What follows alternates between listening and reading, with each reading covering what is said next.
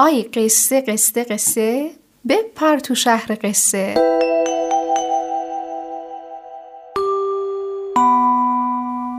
زبون لیلا.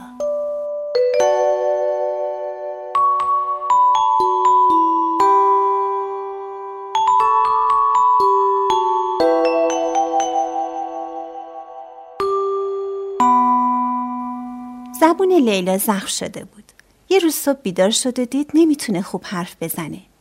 یکم گریه کرد و بعد بدون اینکه صبونه بخوره با همه قهر کرد و رفت تو اتاقش و جلوی پنجره نشست. مامانش گفت شیر گرم برای زبونت خوبه. ولی لیلا بهش جواب داد نه نمی‌خوام. باباش هم گفت می‌دونی قهر کردن برای زبون آدم بده؟ و لیلا جواب داد نه نمی‌دونم. بعد مداد شمیاش و ریخ زمین و عروسک مودرازش رو انداخت وسط اتاق و به کبوتری که پشت پنجره نشسته بود گفت چی نگاه می‌کنی کبوتر خانوم؟ خیلی عصبانی بود لیلا. هیچ فکر نمی کرد وقتی این حرف رو بگه کبوتر برگرده و بگه دارم به یه دختر با زبون زخم نگاه می‌کنم. لیلا خیلی تعجب کرد. رفت جلو لب پنجره و به کبوتر سفید نگاه کرد. لیلا به کبوتره گفت مگه کبوترام حرف می‌زنن؟ اون وقت کبوتره بغبغو کرد و گفت معلومه که کبوترها حرف می‌زنن. علاوه بر کبوترها توتیا و مرغای مینام حرف می‌زنن. لیلا گفت ولی من تالا ندیده بودم یه پرنده حرف بزنه. کبوتره گفت لیلا جون پرنده ها رو ول کن. این که چیزی نیست. یه میمونایی هم هستن که با دستشون ادای حرف زدن در میارن. یه طوری که قشنگ می‌فهمی چی میگن. از این حرف کبوتر لیلا خندید و پنجره رو باز کرد و کبوترم پرید تو اتاق و نشست کنار لیوان شیر لیلا. انگار بخواد یکم ازش بخوره ولی نخورد. لیلا با همون زبون زخمش که وقت حرف زدن درد می‌گرفت به کبوتر گفت بفرمایین کبوتر خانم یکم شیر بخوریم. کبوتر جواب داد کبوتر خانم کدومه؟ من آقام. بعدش هم کبوتر شیر نمی‌خورن دونه می‌خورن. یا نون خشک و چیزای خوشمزه دیگه می‌خورن. بعد کبوتر پرید و نشست سر بشقاب کیک و چند تا نوک کوچولو به گوشه کیک زد و شروع کرد بخوردن.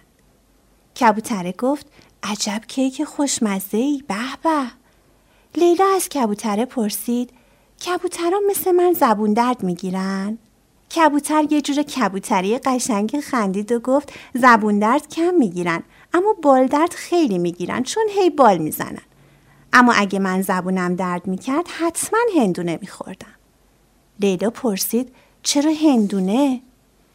کبوتر گفت چون وقتی من بچه بودم یه تخم آفتاب گردون و درسته قورت دادم و گلوم زخم شد مامانم منو برد سر مزرعه هندونه و یه هندونه شکسته پیدا کرد و گفت یکم بخور گلوت خنک میشه و بعدش خوب میشه. منم هندونه رو خوردم و خوب شدم. وقتی کبوترخان حرفاش تموم شد یهو پر زد و رفت نشست لب پنجره و داد زد.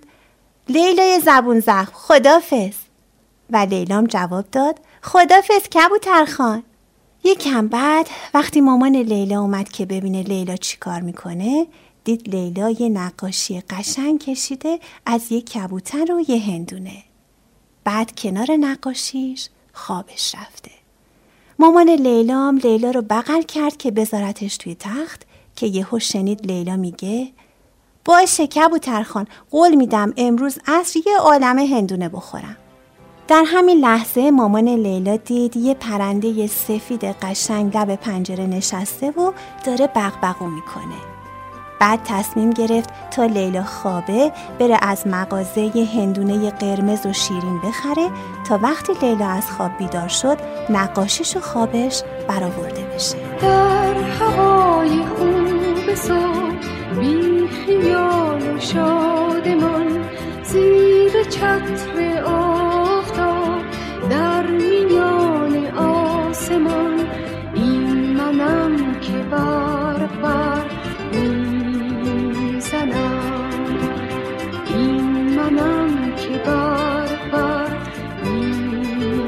می‌زنم. در غروب آفتاب مثل ماه می‌شوم. با ستاره های شب اشتباه می‌شوم. بس که من سفید و پاک و روشنم. بس که من سفید و پاک و روشنم. مثل پاره های در هوا شناورم نه ستاره ام نما من فقط کبوترم. نک